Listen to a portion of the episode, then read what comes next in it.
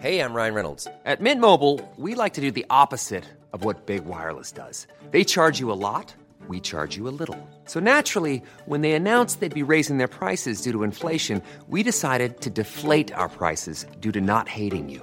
That's right. We're cutting the price of Mint Unlimited from $30 a month to just $15 a month. Give it a try at mintmobile.com slash switch. $45 upfront for three months plus taxes and fees. Promo rate for new customers for limited time. Unlimited more than 40 gigabytes per month. Slows. Full terms at mintmobile.com.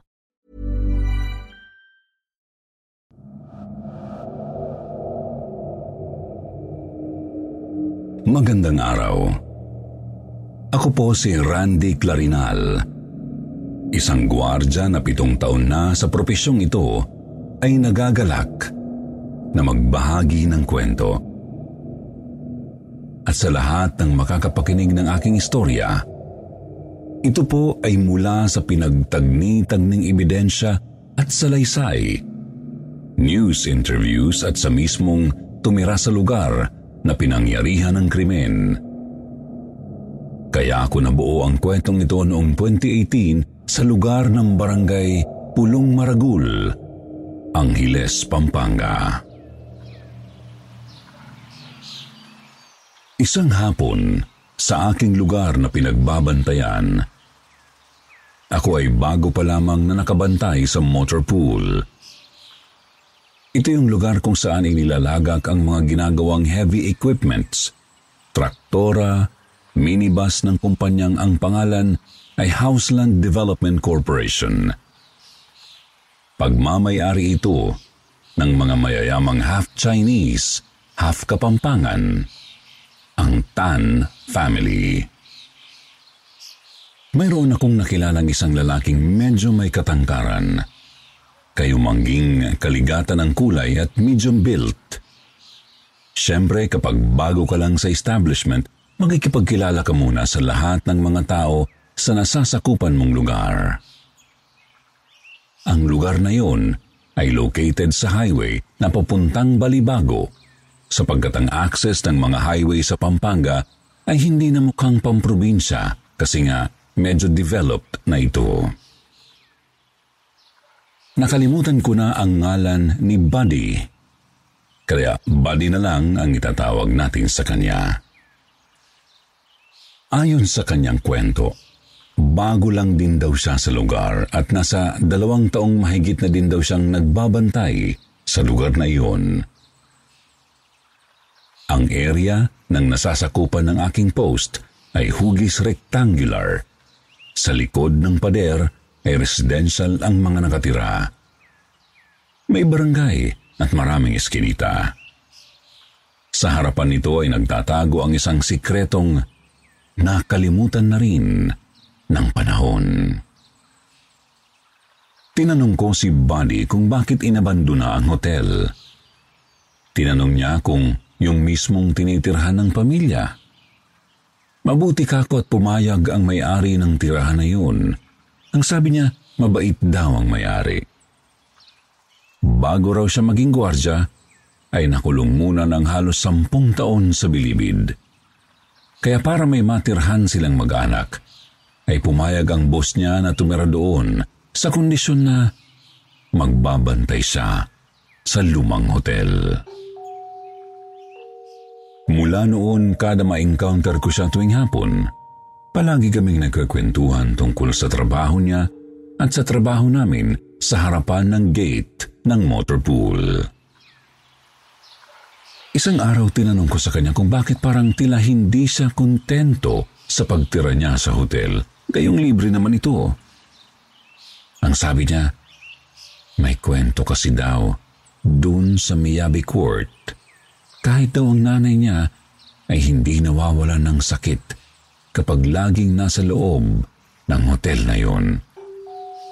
E wala naman daw silang mapupuntahan kung sila ay aalis at hindi alam kung saan lilipat. Minsan, may sumisigaw daw kung kalaliman ng gabi. Yung bumbilya sa CR sa kwarto bigla na lang pumuputok pero wala namang gumagalaw. Minsan, may nakikita silang mga anino. Minsan naman ang mga pintuan sa mga nakatiwangwang na kwarto ay kumakalampag kahit wala namang hangin. At ang pinakainaayawan daw niya sa Miyabi Court ay ang paggaya ng hitsura sa mga kasama niya sa bahay. Kasi minsan daw, tinawag daw niya yung nanay niya, eh hindi daw lumilingon. Tapos nalaman na lang niya sa nanay niya na umalis pala ito at may pinuntahan. Doon ko nalaman na haunted ang Miyabi Court at mismong sa tapat pa ng binabandayan naming establishment. Labin limang metro lang ang distansya nito. Kalsada lang ang naghihiwalay at tanaw ang mga lumang aircon na nakasabit sa bintana nitong parang may nais ipahiwatig o nais na sumilip ng isang nilalang mula doon. Nagkwento siya tungkol sa sinapit ng babaeng namatay doon. Ang pangalan daw ay Katrina Gantan. Isang call center agent at breadwinner ng kanilang pamilya. Umibig daw ito sa isang lalaki. Maayos naman daw ang kanilang relasyon, ngunit napunta sa isang trahedya. October 2010, Ayon sa isang lumang video na pinalabas sa Soko sa kanilang YouTube channel, sila ng kanyang kasintahan ay nagkaroon ng pagtatalo sa isa sa mga kwarto ng hotel. Tila ayaw pumayag ng lalaki na maghiwalay sila at dahil sa matinding galit, pinatay nito si Katrina sa pamamagitan ng pagsakal at kinalaunan ay ang pagputol ng ulo nito.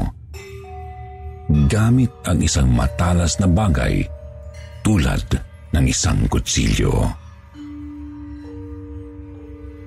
Ayon sa kumpletong kwento ni Martin Andanar sa isa sa mga palabas niya sa TV5 noon, natagpuan na lamang ng bellboy na duguan at wala ng ulo ang isang babae na maagang nag-check-in sa kanila mula pa noong isang araw.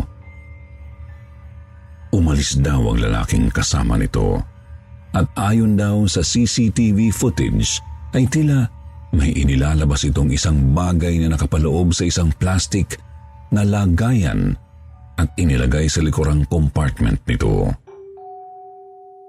Hindi na daw bumalik ang lalaki. At matapos nito'y nagdesisyon na silang akyatin ang kwarto sa kadahilan ng nais daw nilang tanungin kung mag-i-extend pa ba sila ng kanilang oras. Pagkatapos kong malaman ang kalunos-lunos na sinapit ng babae, tinanong ko ang iba pang mga trabahador at empleyado ng motor pool at sila'y may alam din sa nangyari. Ang kwento nila, Pagkatapos daw mahuli ng lalaking dating nobyo ni Katrina Gantan, ito daw ay umamin sa nangyari. Nagdilim daw ang kanyang paningin, kaya daw niya ito nagawa. Natagpuan naman ng mga pulis ang nawawalang ulo ng babae sa ilalim ng isang tulay. Ilang kilometro ang layo mula sa Balibago, Pulong Maragul. Ang sabi-sabi, nawalan daw ng bait sa sarili ang lalaki. At di rin nagtagal, ay nagpakamatay din ito habang nakapiit sa kulungan. Ang pinagtataka namin minsan isang gabi ay nabigla kami nang may isang nakakagulat na paglagabog ng isang mabigat na bagay mula sa bakal na gate ng motorpool. Agad kong binuksan ang minigate kasi ito ang daanan ng tao at nanatiling nakasara ang vehicle gate. Bukod sa isang malaking lumang tipak ng bato, wala na kaming napansin na iba pang mga movements sa harapan ng establishmento at maging sa madilim na bahagi ng hotel kung saan naganap ang nasabing krimen. Agad kong pinaimbestigahan sa aking kasamang gwardya na si Brian ang paggalugad sa aming perimeter.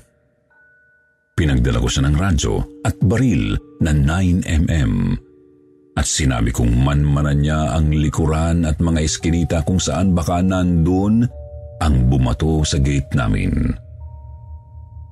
Ngunit sa kanyang pag-iimbestiga ay wala naman siyang ibang napansin.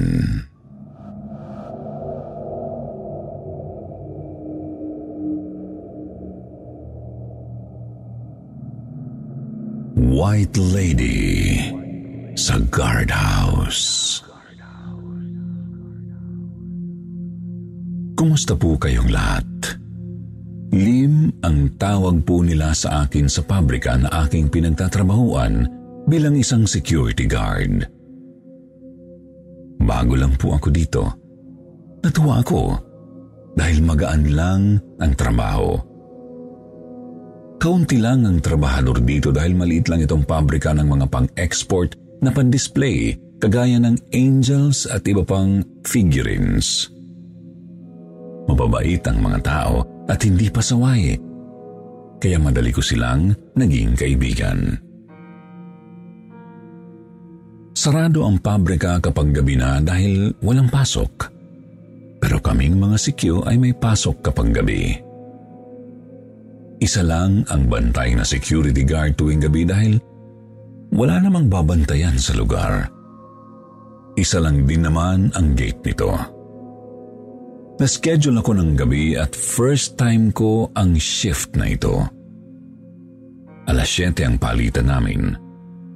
Dumating ako bago mag alas 7 ng gabi at naabutan kong naggagayak ng pauwi ang papalitan ko. Binibiro pa niya ako ng good luck sa pagbabantay ko. May mga bilin siya kagaya ng kailangan ko raw libutin ang buong lugar para mag-check. Tinanong ko siya kung bakit siya nag-good luck sa akin. Tinanong ko rin kung may multo ba sa lugar, pero tinawanan lang niya ng pabiro. Pagkatapos ay tinapik niya ako sa balikat at sinabing, matapang naman daw ako kaya kaya ko ang magbantay sa gabi. Saka umalis na siya. Sanay naman ako sa iba kong ginwardyahan tuwing gabi. Hindi talaga nawawala ang makakita ako ng white lady. Medyo sanay na nga ako sa mga ganon. Pagkatapos kong ayusin ang mga gamit ko, nag-in ako ng time card para magsimula ng magtrabaho. Dahil nga wala namang babantayan sa lugar, tamang noon lang ako sa YouTube. Alas 9 ang unang roving ko. Okay naman ang buong lugar. Dahil sa sinabi sa akin ng kapalitan kong payat na Q, lagi tuloy akong ginugulo ng isip ko.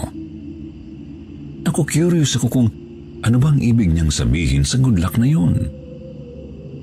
Pero matapos kong makapag-ikot, Bumalik na rin ako sa guardhouse at nanood uli sa YouTube. Maya-maya ay naisipan kong magtimpla ng kape. Habang kumukuha ako ng tubig na mainit sa dispenser, ay nakarinig ako ng mga batang parang tumatakbo sa loob ng paprika at nagtatawanan pa sila. Para silang naglalaro ng habulan Sinulyapan ko naman ang pabrika. Sarado ito at madilim dahil sa patay na ang mga ilaw. Transparent na salamin ang mga bintana kaya medyo naaaninag ko ang loob mula sa ilaw sa labas ng building. Dahil nga, paramdamin ako, hinayaan ko na lang. Alam kong kapag in-entertain ko ang mga yon, ay lalo lang akong gagambalain kaya nagkunwari akong hindi sila nararamdaman o naririnig. Bumalik na uli ako sa pwesto ko at inilapag ang tasa ng kape sa lamesa. Spring is my favorite time to start a new workout routine. With the weather warming up, it feels easier to get into the rhythm of things. Whether you have 20 minutes or an hour for a Pilates class or outdoor guided walk, Peloton has everything you need to help you get going. Get a head start on summer with Peloton at onepeloton.com. Hiring for your small business? If you're not looking for professionals on LinkedIn, you're looking in the wrong place. That's like looking for your car keys in a fish tank. LinkedIn helps you hire professionals you can't find anywhere else, even those who aren't actively searching for a new job but might be open to the perfect role. In a given month, over 70% of LinkedIn users don't even visit other leading job sites. So start looking in the right place. With LinkedIn, you can hire professionals like a professional. Post your free job on linkedin.com slash people today. Katabi lang din ito ang aking tablet na pinanonooran ko. Maya-maya ay bigla kong napansin ang usok ng kape na dumadampi na sa aking mukha. Bigla kong naiatras ang mukha ko at tiningnan ng kape. Nagtaka ako. Kasi nasa bandang kanan ko ang tasang kape at nasa bandang kaliwa ko ang ventilador.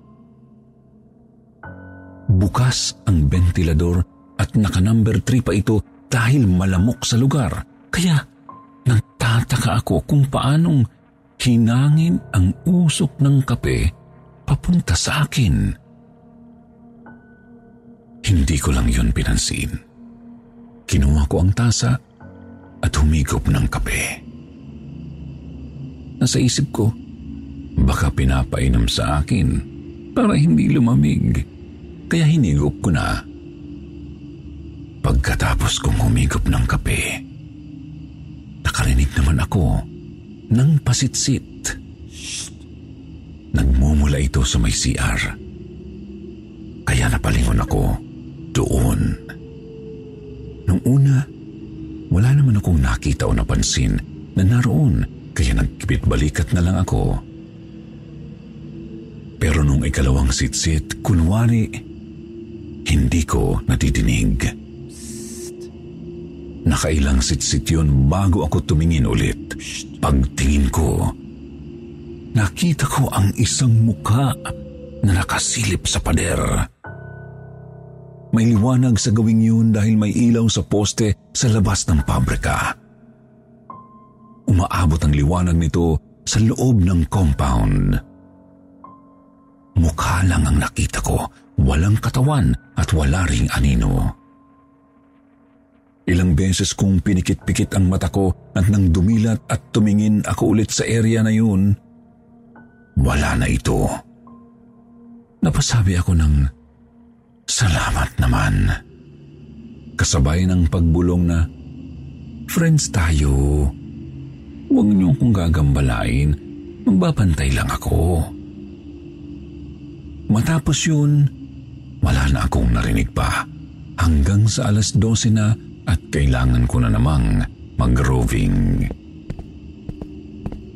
Habang nag-iikot ako, nakarinig ako sa gawing kaliwa ng building kung saan ay pupuntahan ko na. May mga nahulog na mga karton. Malakas ang ingay ng pagkahulog. Parang napakaraming nahulog at parang mabibigat ang mga karton base sa tunog. Nagmamadali akong tumakbo papunta doon dahil naisip ko na baka may laman nga ang mga karton at inihulog ng mga pusa. Tiyak na basag ang mga figurine na laman noon. Pero pagdating ko doon, walang karton, walang nahulog. Walang kahit ano at wala ring pusa. Napakamot ako ng ulo at nagpakawala ng malalim na hininga. Inilawan ko pa ng flashlight ang ibang parte ng lugar. Malinis sa area na yun dahil wala pa namang karton. Doon kasi ang lagayan ng mga karton na may laman ng items. Nang masiguro kong okay naman ang lugar, bumalik na ulit ako sa guardhouse.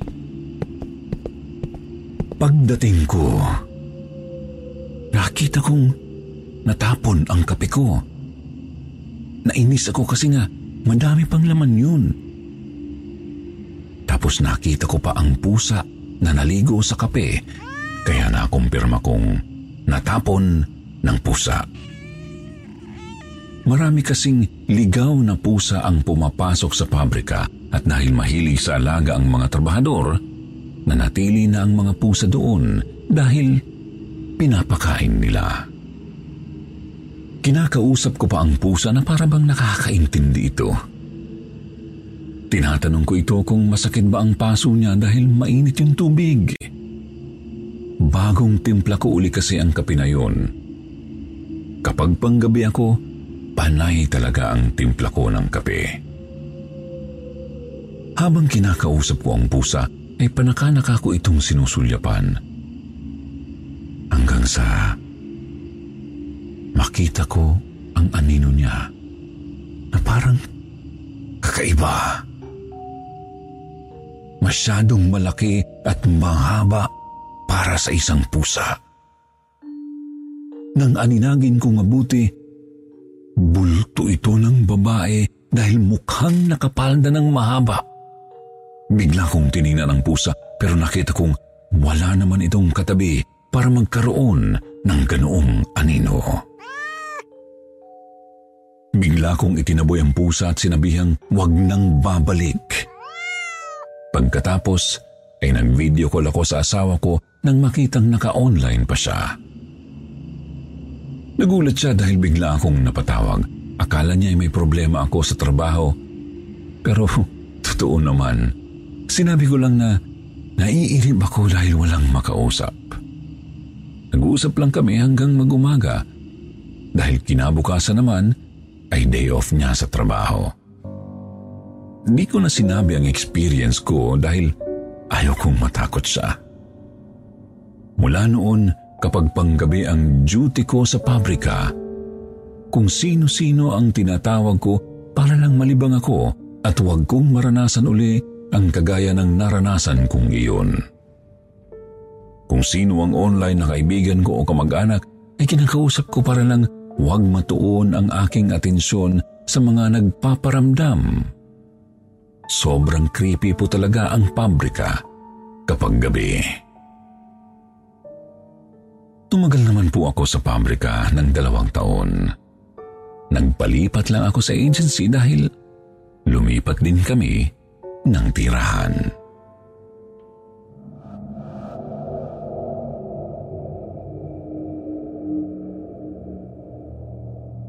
Angkas.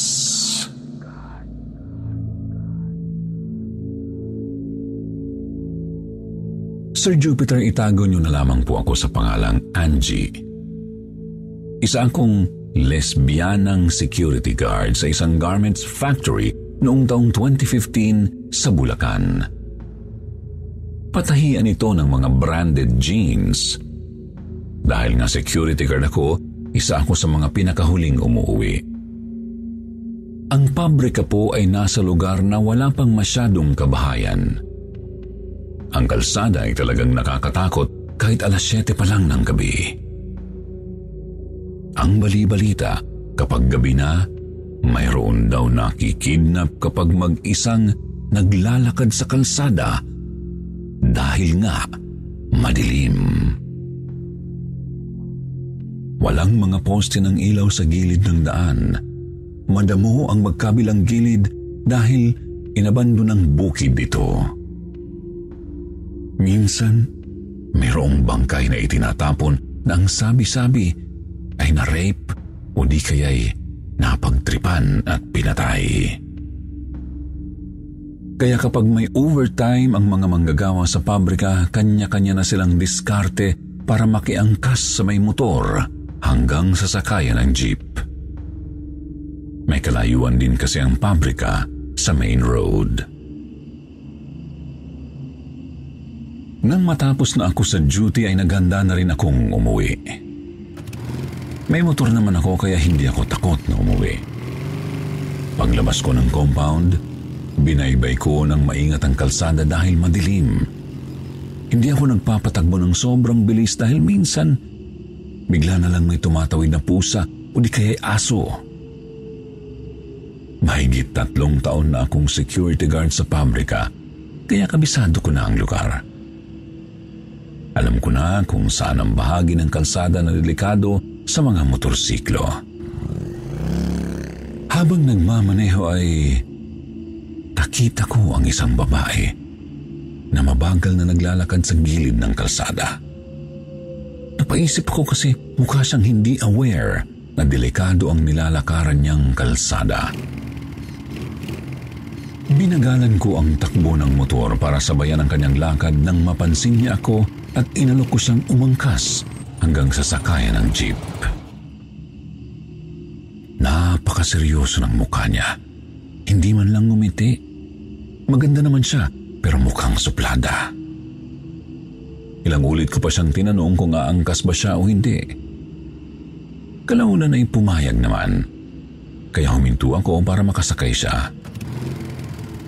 Nang umaandar na uli ang motor, sinabihan ko pa siya na huwag mahiyang humawak sa akin kung ayaw niyang mahulog.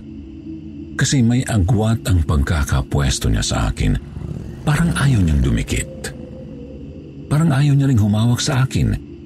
Kaya ang ginawa ko ay medyo hinatak ko ang kamay niya at pinahawak kahit sa damit ko. Ramdam na ramdam ko ang panlalamig ng kanyang kamay. Biniro ko pa siya na huwag masyadong kamahan. Ako lang to. Dahil nga sa ayaw kong mahulog siya kasi parang atras siya ng atras sa upuan, binagalan ko ang takbo. Medyo naiinis na ako kasi nasa isip ko mapapahamak pa yata ako dahil sa kanya. Kapag nahulog siya dahil sa kaartihan, ako pa ang mananagot. Nagkawang gawa na nga ako para hindi siya mapahamak sa kalsadang yun. Inayaan ko na lang siya sa trip niya at itinuon na lang atensyon sa pagmamaneho. Nang makarating kami sa main road, inihinto ko ang motor sa kanto kung saan hintuan ng mga jeep. Bumaba na ang angkas ko. Nagpasalamat naman siya sa akin Tumango ako at tinanong siya kung hindi na ba siya natatakot sa akin. Kung hindi na ba malamig ang kamay niya. Napakunot ang noo niya. Nagulat ako sa sinagot niya. Hindi raw niya yun kamay. Kamay daw yun nung isa kong angkas. Biglang bigla ako sa sinabi niya. Ang sabi ko, siya lang naman ang angkas ko. Pero sabi niya, nung huminto raw ako sa tapan niya, may angkas na ako kaya nagdadalawang isip siya kung aangkas pa kasi malaking babae raw ang nakaangkas. Wala raw siyang mauupuan. Pero dahil daw mapilit ako, sumakay na rin siya. Uusad daw siya ng uusad sa upuan kasi ang lamig nga raw ng angkas kong isa. Kinilabutan ako sa sinabi niya. Tinanong ko pa siya kung nasaan na ang tinutukoy niya. Tumingin siya sa paligid para hanapin yun, pero wala na raw. Baka raw sumakay na ng jeep. Nagpasalamat ulit siya sa akin at pagkatapos ay sumakay na sa jeep na dumating. Parang nanlaki pa ang ulo ko sa sinabi niya. Nilibot ko tuloy ng tingin ang paligid dahil baka makita ko pa ang sinasabi niya. Pero dahil sa kilabot ko nang maisip na hindi pala kamay ng magandang babaeng angkas ko ang hinawakan ko, ura-urada akong nagpatakbo ng motor. Mula noon tuwing uuwi ako, kahit may nakikita pa akong naglalakad sa kalsada, hindi na humihinto para mag-angkas dahil baka iba na naman ang sumakay sa motor ko. Nag-aangkas lang ako kapag trabahador sa pabrika. Nakakilala ko. Marami pong salamat sa pagpili sa aking kwento.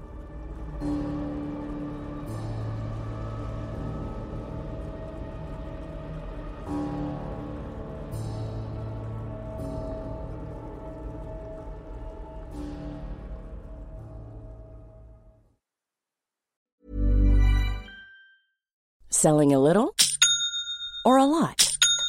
Shopify helps you do your thing however you cha-ching. Shopify is the global commerce platform that helps you sell at every stage of your business. From the launch your online shop stage to the first real life store stage, all the way to the did we just hit a million orders stage. Shopify is there to help you grow. Shopify helps you turn browsers into buyers with the internet's best converting checkout. 36% better on average compared to other leading commerce platforms because businesses that grow grow with Shopify. Get a $1 per month trial period at shopify.com/work. shopify.com/work.